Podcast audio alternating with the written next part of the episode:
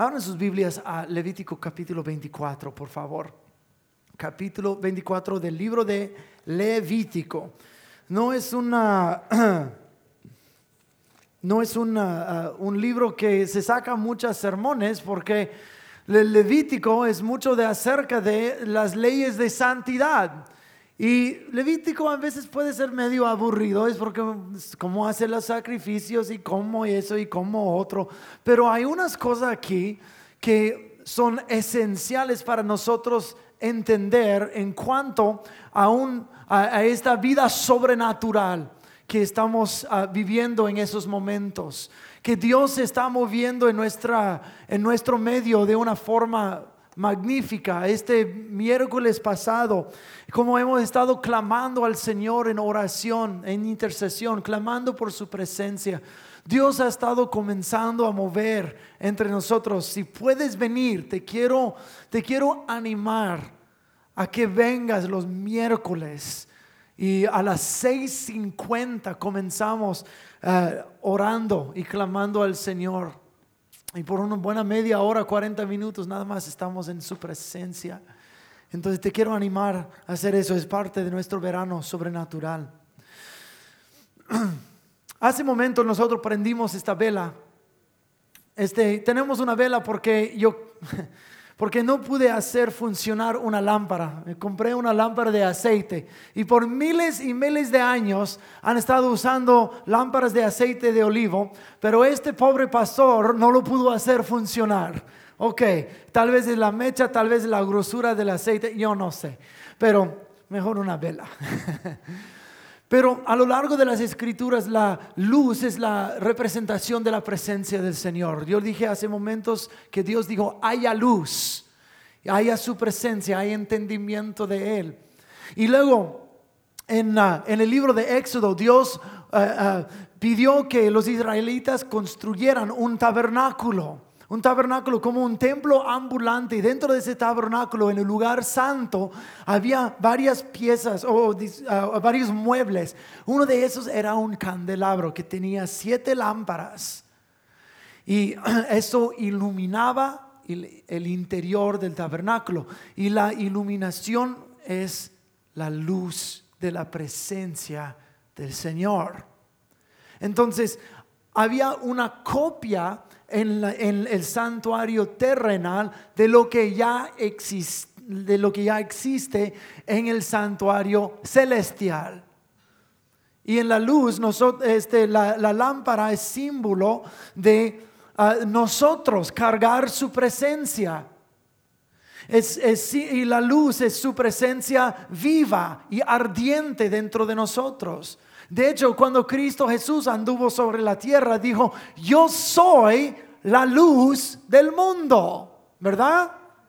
Y luego, este, en otra ocasión, Él miró a sus discípulos. Aquí, ¿quién es discípulo de Jesús? Yo también. Y dice, ustedes son la luz del mundo. Nosotros somos la luz del mundo no por lo que nosotros hacemos o por nuestra bondad o justicia, sino porque Cristo vive en nosotros.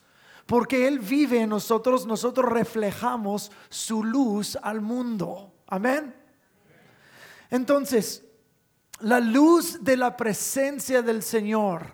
Vamos a mirar dos pasajes.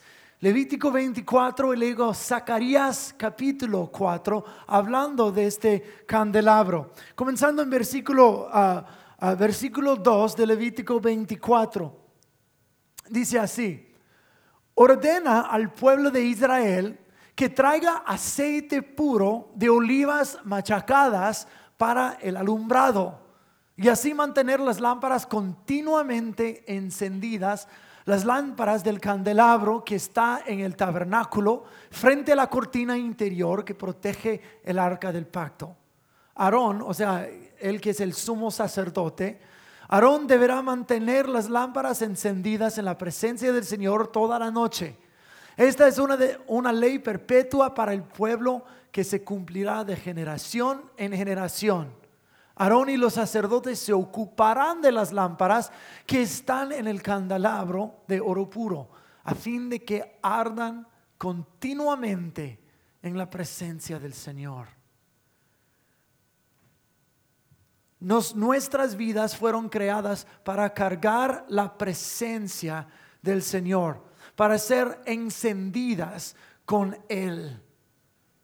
Si somos la luz del mundo, nuestra luz no es generada por nosotros mismos, es generada por Él en nosotros. Pero fíjate lo, a, algunas cosas que vamos a, a, a observar en esas escrituras aquí, que dice: a fin de que ardan las lámparas continuamente. Y luego unas frases antes dice: uh, Aarón y los sacerdotes se ocuparán de las lámparas. O sea, necesitan atender a la llama de la presencia del Señor.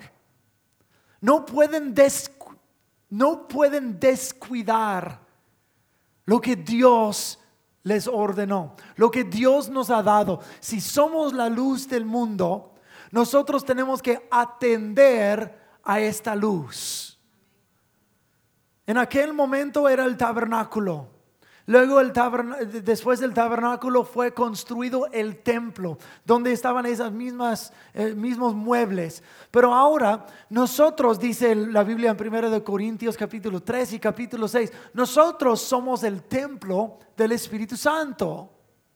Si nosotros somos el templo, entonces la luz de Cristo está dentro de nosotros, como somos la luz del mundo, ¿verdad? Dile a la persona a tu lado: tú eres la luz del mundo. Pero como con esta vela, como con una lámpara de aceite, tienes que mantener la, la, el aceite llena, uh, lleno en la lámpara. Tienes que, uh, este, si tuvieras solamente la mecha, va a arder por tal vez unos segundos hasta unos minutos nada más. Pero cuando se haya consumido la mecha, ya no tienes nada más. Por eso el aceite, o en este caso esta vela, por eso la cera, la, la, el aceite este, sube por la mecha, y lo que está quemando no es tanto la mecha sino el aceite dentro de la mecha. Entonces hay, Dios ha puesto la llama de su presencia, pero nosotros tenemos que mantenernos llenos del aceite. ¿Ok? ¿Me están entendiendo? El aceite de su presencia, el aceite de su Espíritu Santo.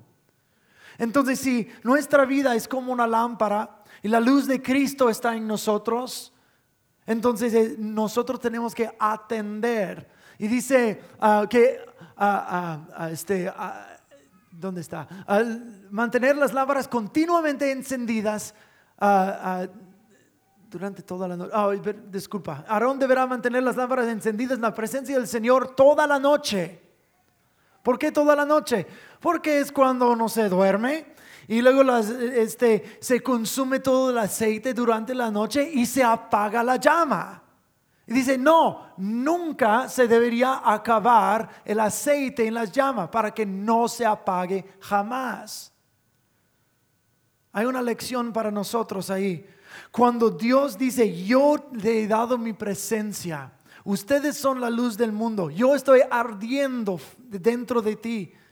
Si no se ocupan de la presencia del Señor, si no atienden la presencia del Señor, esta llama también se puede apagar.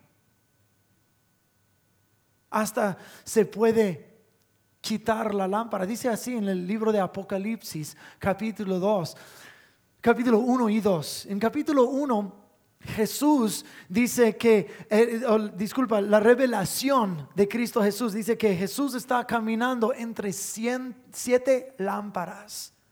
Y luego nos describe el misterio. Las lámparas son las iglesias. La misma lámpara que se encuentra en el tabernáculo y templo se encuentra en el cielo, es representante de la iglesia de Cristo Jesús. Nosotros somos el representante de la luz de Cristo aquí en el mundo. Pero en capítulo dos, a la primera carta que escribe a la primera iglesia, él dice así: arrepiéntanse. Si no se arrepienten, voy a quitar tu lámpara de tu iglesia. ¡Wow! O sea, voy a quitar la presencia de tu iglesia si no se arrepienten. Eso es pesado. Esto es pesado. Entonces nosotros tenemos que atender a la llama de su presencia en nuestras vidas y en nuestra iglesia. Y eso es como lo vamos a hacer. Vamos a mantenernos llenos de aceite. Amén. Vamos a volver al Levítico veinticuatro en unos momentos, pero por un momento quiero cambiar a Zacarías capítulo cuatro. Zacarías capítulo cuatro. No vamos a leer cada versículo y vamos a leerlo en el, la nueva traducción viviente, entonces tal vez un poquito diferente de lo que tú tienes, pero dice así: un ángel está hablando al profeta Zacarías y dice: ¿qué ves ahora?, me preguntó.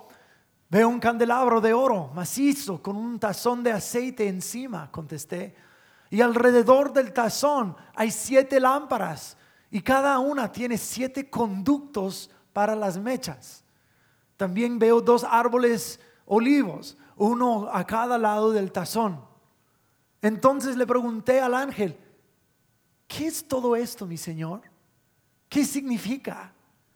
Entonces me dijo: el Señor dice a Zorobabel. Zorobabel es uno, uno de los líderes de Israel en aquel momento: no es por el poder ni por la fuerza, sino por mi espíritu, dice el Señor de los ejércitos celestiales. En otras palabras, Zorobabel y, y uh, el sacerdote Yeshua, ellos tenían uh, un, una obra que llevar a cabo, y su obra en aquel momento fue construir nuevamente el templo del Señor.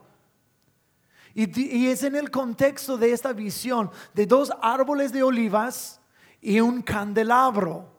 Un, el mismo candelabro que nosotros vemos en todas las escrituras. Y estos dos árboles tienen dos ramas, y esas ramas están goteando aceite en los conductos que, que alimentan a esta lámpara. Mantiene las llamas encendidas, o sea, la presencia del Señor.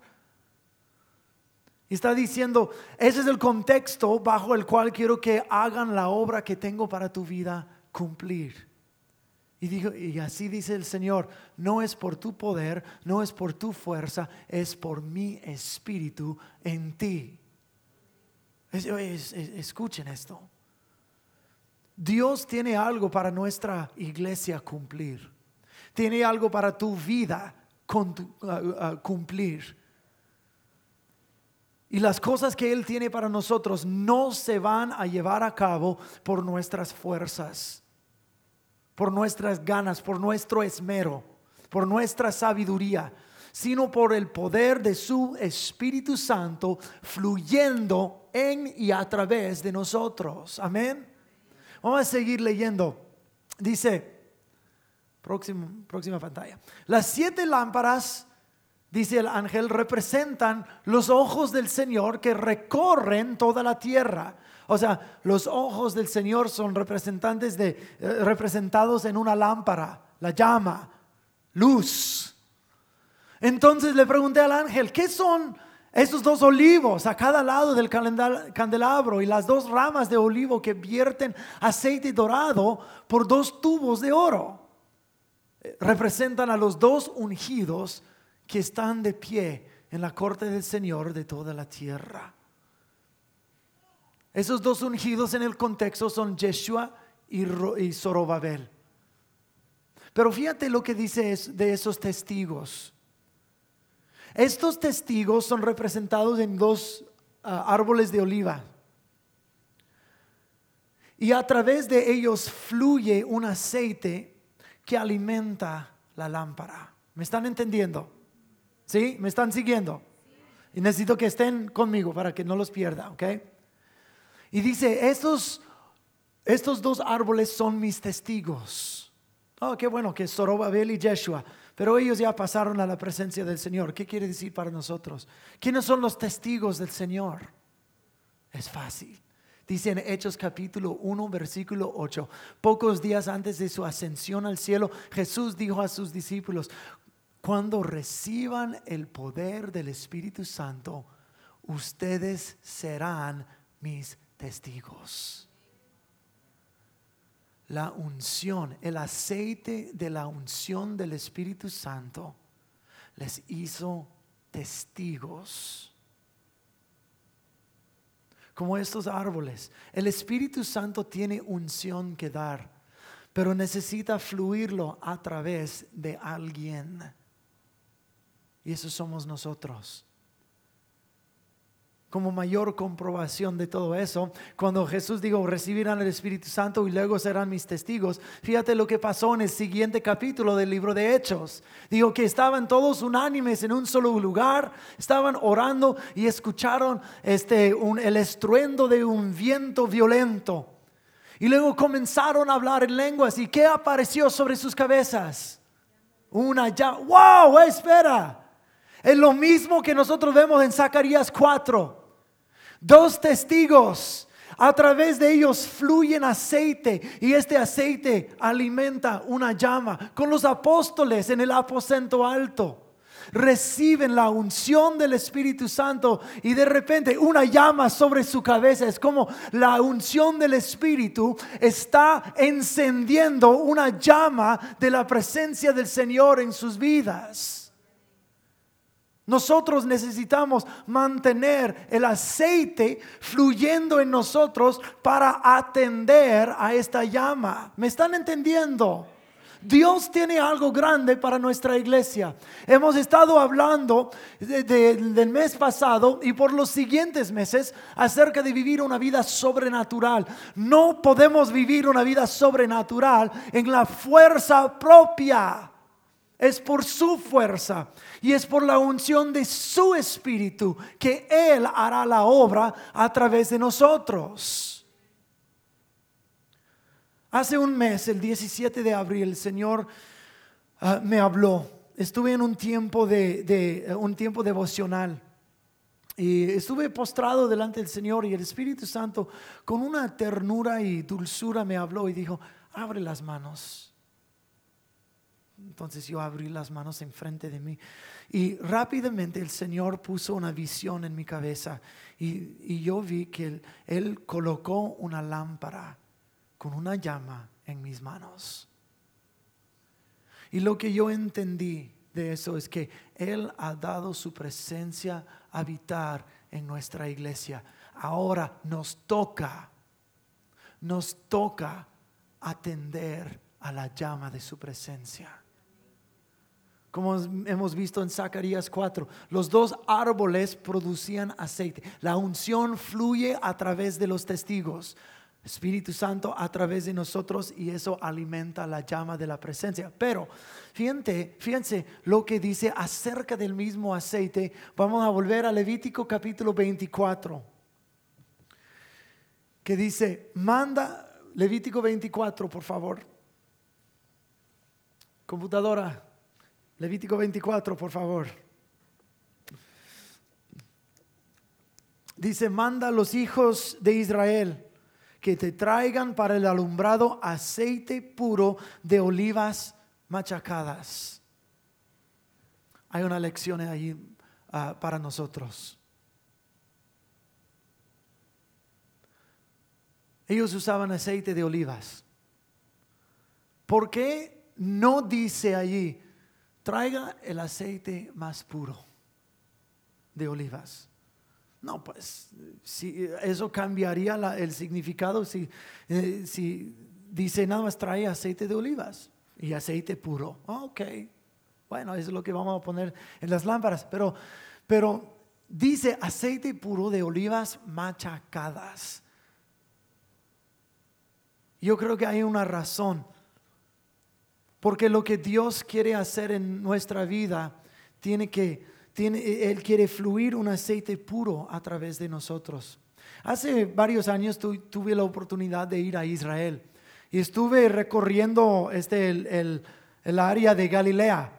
En uno de, las, de, las, uh, de los pueblos antiguos de Galilea, yo vi una, una, una prensa de, de olivas, una, uh, ¿cómo se llama? Algo que, sí, prensa, ¿verdad? De olivas. Gracias. Superestrella de hoy, Juan, Juan Luis. y, y eran dos piedras grandotas. Y después de haber exprimido el jugo de, los, de las olivas, ponían la, la pulpa entre las dos uh, las dos piedras grandes, y la piedra encima tenía una palanca grande y larga, y la, la, este, la jalaban y hasta amarraban piedras pesadas sobre la palanca para ponerle un, una presión intensa. No estamos hablando del jugo, el jugo ya fue exprimido, estamos hablando de la esencia de la oliva, el aceite, pero solo salía bajo una presión tremenda. Comenzó a fluir la esencia. Son olivas machacadas.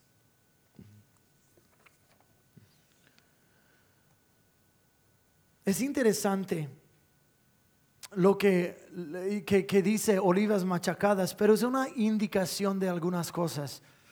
Es una indicación de que el aceite debería ser de calidad y de la pureza más alta. Y la razón que quería la pureza, pureza más alta es que este tipo de aceite arde más brillante y no produce olor y es sin humo.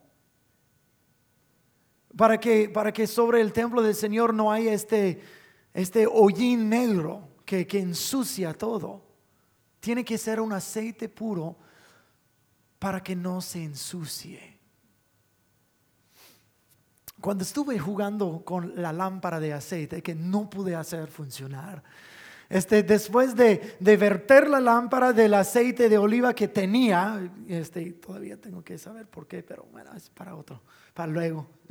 Este, anoche fui a comprar um, a, a queroseno y llené la lámpara de queroseno y funcionó muy bien.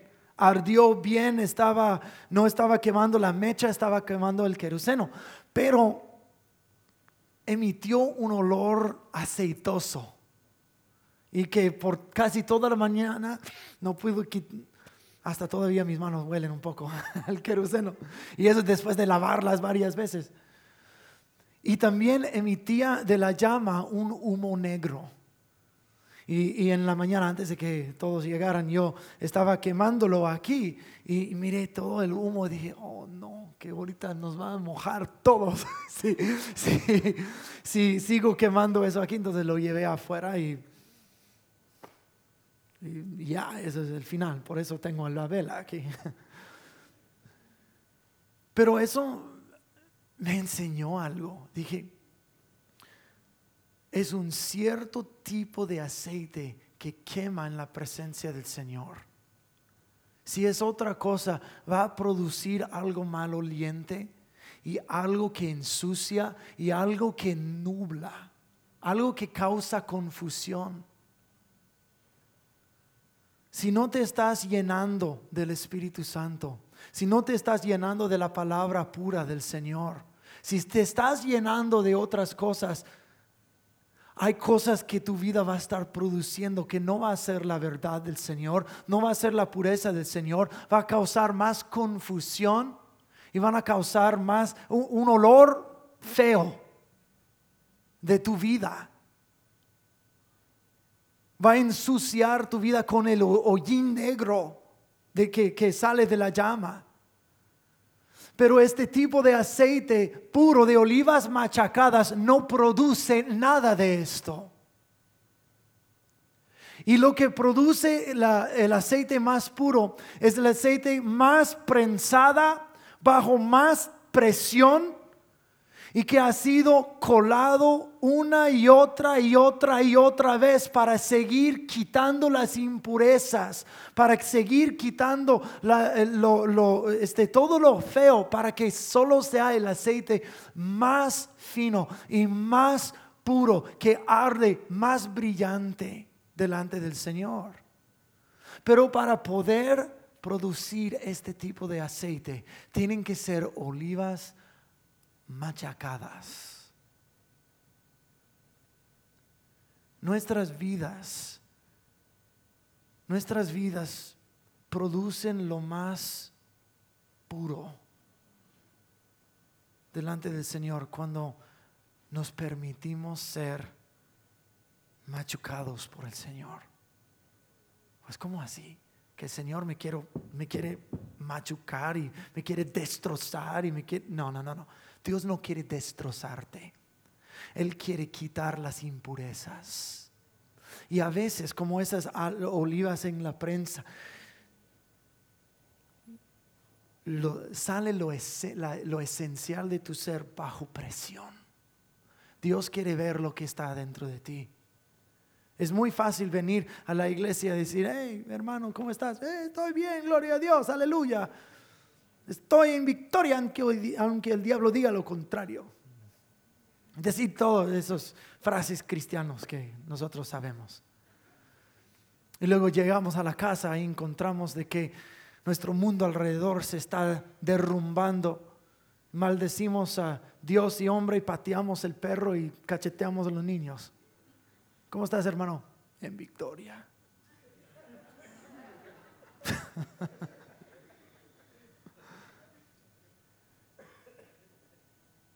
Cuando estamos siendo prensados, Dios quiere saber lo que está saliendo de nuestro ser.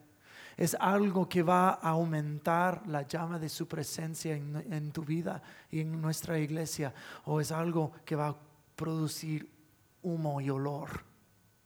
¿Me están entendiendo?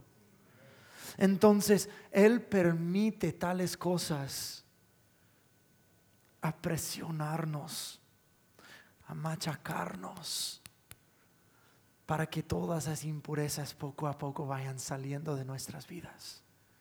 Salmo capítulo ciento diecinueve, versículo setenta y uno, dice: bueno me es haber sido humillado, o en otras traducciones, en sufrimiento, o haber sido afligido, para que aprenda tus estatutos. Wow, el autor de este salmo dice: fue bueno para mí de que tú me hayas machucado. Fue bueno para mí de que yo padeciera algo de sufrimiento y aflicción, porque en la superficie uno dice: ah, ¿por qué, Dios? ¿Por qué? ¿Por qué me quitaste eso?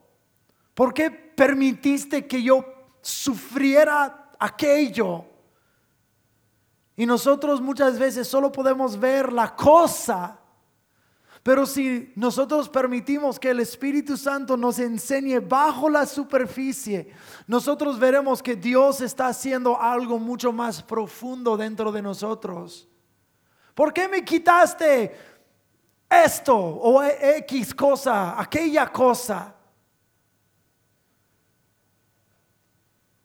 A lo largo de tiempo uno se da cuenta que tal vez fue esta misma cosa que venía entre ti y una relación con Dios. Esto era la cosa que más estorbaba. Y en el momento es doloroso que el Señor nos lo quite, pero a lo largo de tiempo decimos: gracias, Señor, yo no veía mi propio orgullo. Yo no veía cuán cortante era mi lengua, o cuán fea esa relación, o qué, o sea, lo, lo que sea, o cuánto yo dependía de cosas. Ahora que no las tengo, te tengo a ti. Gracias por machucar mi vida, para que algo más puro comience a fluir, para mantener la luz de tu presencia más ardiente, más brillante y sin olor y sin confusión. ¿Me están entendiendo? El apóstol Pablo tuvo, uh, di, él dice, un mensajero de Satanás, algo que, que le estorbaba, algo que le molestaba. Y él dice en segundo de Corintios, Uh, dice, tres veces yo le rogué al Señor para que me quitara mi aflicción. Pero fíjate lo que él dice en segundo de, de Corintios, uh, capítulo doce, versículos nueve a diez. Dice, mi, Dios le respondió, con tres veces le pedí que, que quitara eso de mí. Dice, mi gracia es todo lo que necesitas. Mi poder actúa mejor en la debilidad. Así que ahora me alegra jactarme de mis debilidades para que el poder de Cristo pueda actuar a través de mí. Es por esto que me deleito en mis debilidades y en los insultos, en privaciones, en persecuciones y dificultades que sufro por Cristo. Pues cuando soy débil, entonces soy fuerte. No es por fuerza ni poder, sino por mi espíritu, dice el Señor. No es por la pureza que sale de tu vida, por tu propia justicia. Es por la obra del Espíritu Santo que va presionando, que va machucando, para que sale, este, que, que Él quita las cosas que vienen siendo debilidades y cosas que estorban. Y dice: yo voy a fluir más, en más pureza, cuando te quitas de ti mismo, cuando tú permites que yo despierta Despoje la carne de tu vida, el pecado de tu vida. Entonces vas a ver cómo puede arder la llama de mi presencia como jamás la has conocido. Pero por una, un pueblo humilde, un pueblo que vive en el arrepentimiento.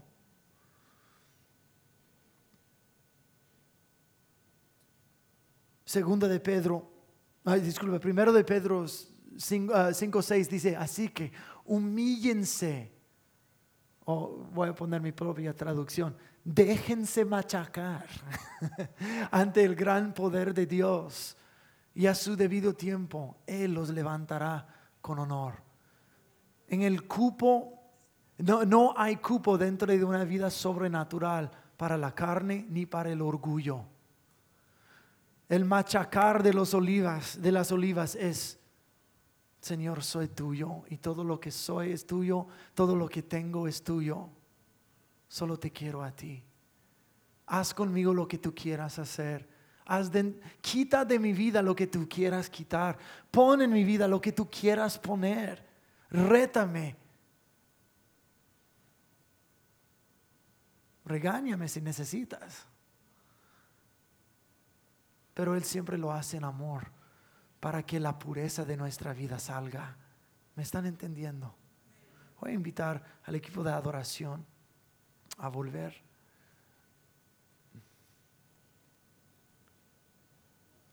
El aceite más, más puro fluye a través de una vida humilde, una vida rendida y una vida que se parece como Cristo Jesús. Hay que atender a la llama y erradicar el pecado en nuestras vidas. Hay que atender a la voz del Espíritu Santo en nuestras vidas. Amén. La voz del Espíritu Santo en, nuestra, en las iglesias, en Apocalipsis capítulo dos, dice: arrepiéntanse, si no, les voy a remover la lámpara. Voy a pedir que nosotros no nos pongamos de pie, sino que nos pongamos de rodillas.